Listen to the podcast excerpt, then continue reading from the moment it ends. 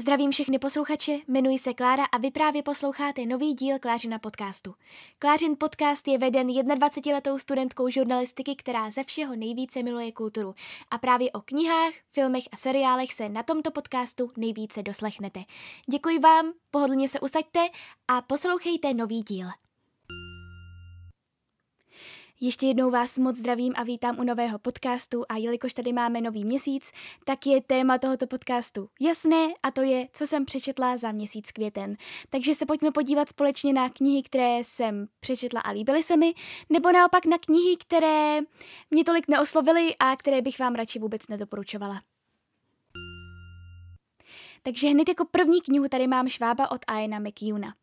Když se Jim Sams, chytrý, ale v žádném případě nějak zvlášť důmyslný tvor, jednou ráno probudil z nepokojných snů, shledal, že se v posteli proměnil v jakousi nestvůrnou obludu. Odkazem na Kavkovu proměnu rozehrává anglický prozaik krátký příběh o tom, jak snadno může svět politiky zbloudit, podlehneli okouzlení vlastním posláním, snaze vyřešit složitý svět pomocí jednoduchých kliše a touze konat vůli lidu. Jim Sams chce na své misi v premiérském těle sloužit lidu s přesvědčením, že sám nejlépe ví, co je pro lid dobré. A tak dále, tak dále. E, já jsem si tuto knihu objednala, nebo takhle, mm, byla mi poskytnuta jako recenzní výtisk, eh, protože vyšla u Odonu, vyšla od Iana McEwana, já jsem od něj četla na Česilské pláži, které mě osobně za stolik neoslovilo, než by se mi to nelíbilo, jakým stylem to bylo napsané, ale spíše mě to nějakým způsobem moc nebavilo. Zdalo se mi, že takových příběhů jsem četla už hrozně moc a vlastně i když to bylo u Zonky je stejně tak jako Šváb, i když myslím si, že zrovna na Česelské pláži má možná trošičku více stránek než Šváb, tak mě to neoslovilo, ale řekla jsem si, že bych tomuto britskému známému prozajkovi mohla dát šanci další. A tak jsem si řekla o Švába, protože uh, mě prostě Brexit zajímal samozřejmě, uh, zajímala jsem se o něj a sledovala jsem ho. A tak jsem si řekla, že by bylo možná fajn si přečíst i nějakou, dalo by se říct třeba polemiku na to, něco, kde jsem ale myslela, že se bude psát o Brexitu, ale ono se tak úplně nestalo. Ono sice to bylo vlastně napsané v době, kdy byl Brexit nebo kdy prostě se řešil Brexit, kdy už konečně bude, ale vlastně o Brexitu tam úplně nepadne ani slovo, protože vlastně ten děj je založený na něčem úplně jiném. Zase je to taková absurdní myšlenka, která se děje v britské společnosti, protože v tomto se v tomto příběhu e, nehrál hlavní roli teda Brexit, ale takzvaný koncept reverzalismu. A já moc doufám, že to teďka vysvětlím aspoň trošku pochopitelně, ale jestli jsem to pochopila já správně, tak šlo o to, že vlastně se úplně obrátí tok peněz. To znamená, že vlastně lidé budou platit za to, že chodí do práce, ale potom vlastně, eh, když si oni něco koupí, tak se jim ty peníze vrátí zpátky, nebo jim bude zaplaceno za to, že si něco koupí. Je to prostě úplně obrácený tok peněz.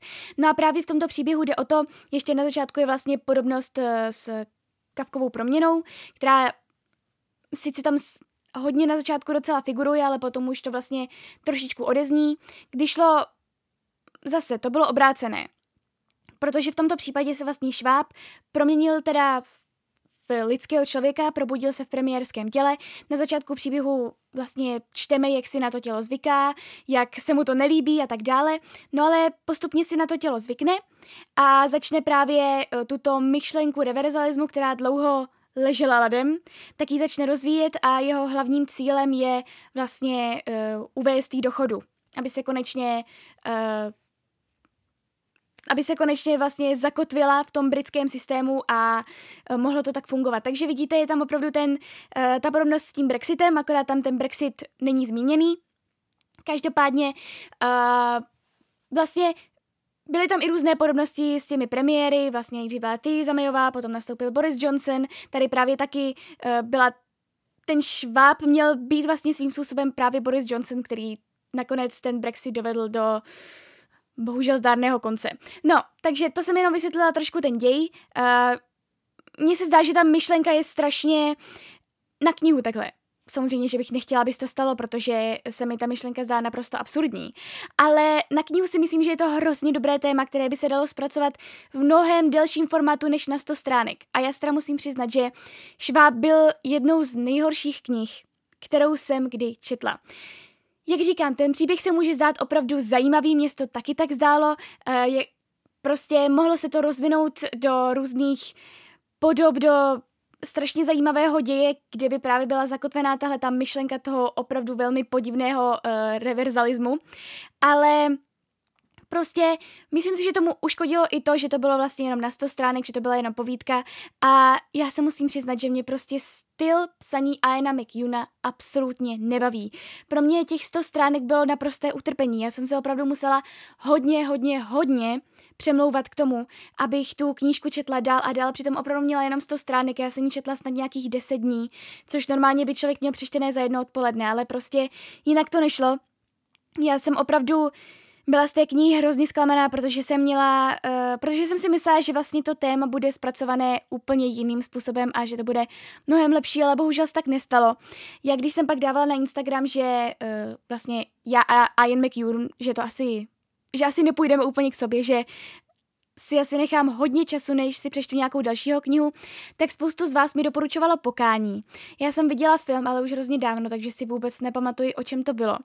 Každopádně myslím si, že aspoň tomu pokání ještě šanci dám, ale bude to trvat ještě hodně dlouho, než se do toho pustím, protože já opravdu Aina McEwana nějakým způsobem nezvládám. Nevím, jestli mi vadí to, že je to že je to až takhle krátké ty jeho věci, nebo prostě mě nebaví ten styl toho psaní, ale něco mi tam prostě vůbec nesedí a bylo to pro mě opravdu utrpení. Takže myšlenka sice velmi dobrá, Myslím si, že by se to dalo rozvinout mnoha, mnoha způsoby, ale tady spíš bylo načatých spoustu témat, byla tam ta podobnost s tím kavkou, byl, byla tam vlastně ta podobnost s tím Brexitem, byla tam ta podobnost s tím Borisem Johnsonem, ale vlastně nic nebylo dovedené úplně do toho, úplně do konce. Ale myslím si, že právě kvůli tomu i, že vlastně ta kniha byla takhle krátká, takže za mě opravdu ne a já si dost dlouho počkám, než budu číst něco dalšího od Iana McEwana. Pak tady mám ale knihu, kterou vám musím velmi doporučit, a to pod sněhem od Petry Soukupové. Zdánlivě běžná situace. Tři sestry nasedají jednoho zimního dne do auta a vyrážejí k rodičům na oslavu otcových narozenin. Blanka se dvěma dcerami, Miminem a psem, Olina se synem a iPadem, Kristýna s kocovinou. V plném autě se však spolu s nimi ocitají i jejich životní příběhy, vzpomínky na dětství, nenaplněné sny a frustrace a atmosféra tak už po několika kilometrech jízdy houstne. A to ještě žádná ze sester netuší, že další nepříjemnosti je čekají v domě rodičů. Takže tahle kniha mi byla velmi často doporučovaná hlavní kamarádkou Sašou z Instagramu, která tu knížku naprosto zbožňuje a jelikož jsem chtěla číst samozřejmě mnohem víc českých autorů a od Petry Soukupové jsem ještě nic nečetla, tak jsem se rozhodla, že si přečtu pod sněhem. A jsem moc ráda, že jsem to udělala, že jsem k tomu byla vlastně nějakým způsobem neúplně donucená, ale že mi to opravdu bylo doporučováno z mnoho stran. A Opravdu to bylo velmi, velmi příjemné první setkání s autorkou a jsem si jistá, že si od ní budu chtít přečíst i další knihy, protože na rozdíl od Aina McEwana, v tomto případě se mi styl psaní velmi líbil. Musela jsem se na něj teda trošku zvykat, protože ona píše takovým, takovým způsobem, mm, kterým úplně české prózy napsané nejsou, ne, že by to bylo něco extra jiného, ale opravdu jsem si to všimla, nebo alespoň podle mého názoru, je to takový spíš jako proud řeči. Uh, ona v jedné větě zahrne mnohem více myšlenek než v normálních knihách. Uh, vlastně je tam, jsou tam třeba tři, čtyři myšlenky, je to opravdu takový proud řeči, je to jako hovorová řeč, jako kdyby se kamarád bavil s kamarádkou a prostě potřeboval říct spoustu věcí v jedné větě. Takže nějak tak to je napsané, takže nejdřív si na to člověk musí zvyknout, že vlastně ten styl není úplně jak bych to řekla, utříděný, ale postupně se na to člověk zvyká a líbí se mu to, že vlastně si připadá, jako kdyby on sám byl součástí toho příběhu, což je skvělé. To se mi hrozně vždycky líbí, když vlastně se člověk opravdu cítí součástí toho příběhu. A v této knize není tak důležitý ten děj, Samozřejmě víme, že jsou tam tři sestry, které jsou naprosto úplně odlišné, mají mezi sebou i nějaké ty věkové rozdíly a každá ten svůj život uchopila nějakým jiným směrem. Ale vlastně v této knize opravdu nejde tolik o ten děj, protože přece jenom na těch 350 stranách je popsaný opravdu jenom jeden jediný den, ale jde tam spíše o vykreslení těch charakterů, o vykreslení vlastně vlastností, o vykreslení nějakých charakterových vlastně znaků a každá ta sestra je úplně jiná, zatímco vlastně Blanka, tak ta je taková máma, která má už tři děti a je nespokojená s manželem a žijou někde v domě za Prahou, pokud se nepletu. Pak je tam Olina, která žije vlastně se synem jenom sama, protože přítel od ní přítel z Itálie od ní nakonec utekl. A pak je tam Kristýna, která nemá žádné děti a má vztah se ženatým mužem. Takže každá ten svůj život uchopila nějakým jiným způsobem, nějakým jiným směrem a dohromady to tak úplně nejde. Pak ještě přijedou na tu oslavu k rodičům, kde se rozvíjí spoustu dalších věcí, které vám nebudu říkat, protože opravdu tady jde hodně v té knize i o momenty překvapení, i o to, když si říkáte, jak tenhle ten hrozný den může ještě pokračovat, co všechno se v tomto jednom jediném dni může všem postavám, všem protagonistům v této knize stát. Um, takže mně se opravdu líbilo, jak byly vykreslené ty charaktery, protože každý měl nějaké dobré vlastnosti, každý měl nějaké špatné vlastnosti, ale spíše tam bylo hodně těch špatných vlastností a když se všechny tyto špatné vlastnosti uzavřou do jednoho auta, tak je to pak docela bitka. Takže určitě vám tuhle tu knihu doporučuji, mně se velmi líbila, byla napsaná skvěle a jak říkám, určitě si od Petry Soukupové ještě chci něco přečíst. No a poslední knihou, kterou jsem přečetla, byla sbírka povídek v bílém plášti od nakladatelství Listen, která mi došla jako recenzní výtisk, stejně tak jako Šváb, za což moc děkuji za, za obě dvě knihy. No a v bílém plášti je teda sbírka povídek od českých autorů jako Petra Soukupová, Alena Mornsteinová, Markéta Hejkalová, Petra Dvořáková, Marek Epstein a Irena Hejdová. Musím říct, že já vlastně z těchto autorů znám přesně půlku. Petru Soukupovou teďka jsem teda povídala o pod sněhem, tak se to sem tak jako hezky hodí. Potom Alenu Monštejnovou a Petru Dvořákovou. Eh, Alena Monštejnová samozřejmě autorka Tichých roků nebo Hany a Petra Dvořáková autorka Vran a chirurga a dalších knih. Uh, takže věděla jsem, že tuhle knihu bych si chtěla určitě přečíst, protože prostě ty čeští autoři mě baví. Musím se ale přiznat, že o Markétě Hejkalové, Marku Epsteinovi a Ireně Hejdové jsem možná něco slyšela, ale nic jsem od nich nečetla. Každopádně, já, uh, nebo takhle, ještě si přiblížíme předtím trošku ten příběh, tak v Bílém plášti je teda sbírka povídek, které se odehrávají v nemocničním prostředí, přičemž nejde jenom o pacienty nebo o lékaře, ale je tam třeba i zubařka, je tam třeba zdravotní sestra, nebo je tam pán, který jde na vyšetření na kolonoskopii, což není úplně příjemné vyšetření, což se pak dočtete v té knize, pokud byste si ji pořídili.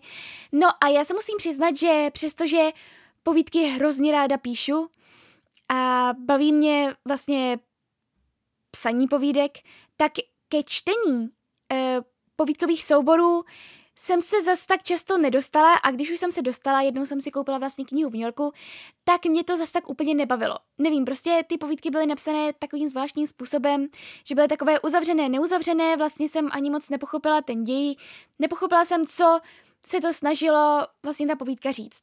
U těch povídek je jsou vlastně výhody a nevýhody. Výhoda je, že máte vlastně krátký rozsah, nemusíte úplně nějak strašně moc vystupňovat ten děj, protože opravdu máte jenom nějaký omezený počet znaků, omezený počet slov, aby to byla povídka, aby to nebyl vlastně román. Na druhou stranu se mi zdá, že opravdu ten počet slov v té povídce autora trošku limituje a nedokáže tam zahnout úplně to, co chtěl. Třeba má ta povídka velmi dobrý potenciál, ale vlastně není kvůli tomu počtu znaků tak rozsáhlá, jak by třeba mohla být a že by pak byla třeba nějakým způsobem lepší než právě v té povídkové podobě. Každopádně, jak teda říkám, tak já je mám, já mám ráda psaní těch povídek, ale ke čtení povídkových souborů si ještě nějakým způsobem musím dostat. Eh, co se týče tohoto povídkového souboru, tak určitě byl mnohem lepší než ten, co jsem si koupila v New Yorku, eh, ale stále to ještě není úplně ono.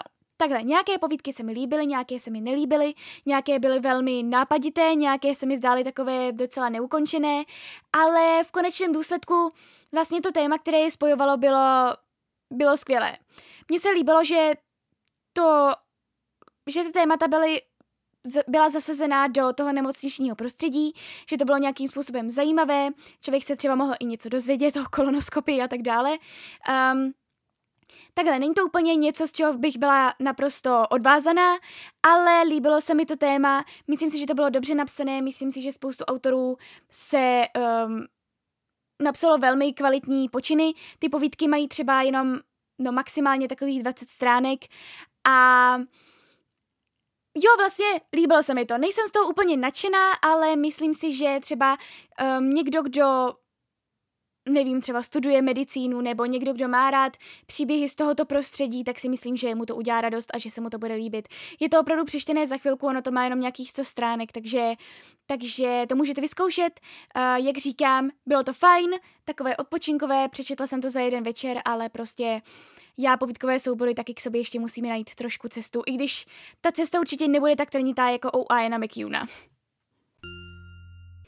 No a teda ten celkový počet jsou pouhou pouhé tři knihy, ale jak říkám, je zkouškové. Takže se jdeme podívat na to, co bych chtěla číst, i když si myslím, že teďka v červnu toho zase tolik nepřečtu, protože mě pak bude čekat ještě... Budou mě čekat další zkoušky. No, každopádně, vy to znáte, nebudu tady už stěžovat. Uh, každopádně jako první knihu mám The Ballad of Songbirds and Snakes od Suzanne Collins. Ano, jak jsem zmiňovala v minulém knižním schrnutí, vyšlo vyšel vlastně prequel Hunger Games a vy víte, jak moc já miluji Hunger Games a i přestože se mi do toho prequelu tak úplně nechce, protože protože hlavní postavou je 18-letý prezident Snow, který vlastně má mentorovat eh, dívku, myslím, z 12. kraje v Hunger Games právě a nechce se mi vlastně já nechci prostě, aby Susan Collins z něho udělala mučedníka, aby z něho udělala chudáka, protože si myslím, že Snow je, jak už jsem zmiňovala mnohokrát, vlastně stoprocentně negativní postava. Ona nemá absolutně, absolutně nic pozitivního a chci, aby to tak zůstalo, protože se mi to právě na Snowy líbilo. A nechci, aby ukazovala, no ale teď Snow byl vlastně úplně jiný, Snow za to nemůže a tak dále. Ne, ne, ne, ne, ne. To já nechci, takže doufám, že mě to neskleme. Já jsem právě myslela, že bych si tuhle knihu mohla přečíst o zkouškovém, ale když jsem si ji pak koupila, je to obrovská bychle, která má přes 500 stran. Takže na mě počká pěkně o prázdninách. E, těším se na ní, zároveň se jí bojím, ale jakožto obrovské obrovské, jakožto obrovský fanoušek Hunger Games mi bylo jasné, že si ji musím přečíst, ať už to bude jakékoliv. Tak jako další knihu tady mám Pastvu pro oči od Milly Goldbergové, která mi došla jako recenzní výtisk od Odeonu. A to je vlastně o tom, že dívka se v 50. letech rozhodne přestěhovat z konzervativní středozápadní rodiny do New Yorku, kde bude studovat fotografii, ale vůbec netuší, co všechno a jaké všechny nástrahy jí život v New Yorku a studium fotografie přinese. Takže doufám, že to bude dobré, vyšlo to Odeonu, takže by to snad mohlo dosahovat nějakých skvělých kvalit, jakých jsem u Odeonu zvyklá. A pak tady mám další knihu a to Pravda nebo lež od Colleen Hooverové. A to je o tom, že mladá spisovatelka Lowen Ashleyová se právě ocitla ve finanční tísni. Rozhodne se proto přijmout nabídku, které by se za normálních okol- okolností vyhnula.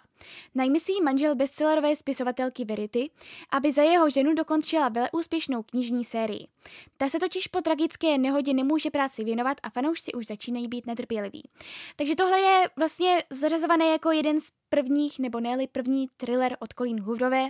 Vy víte, že já jsem Colleen Hooverovou docela teďka v poslední době četla.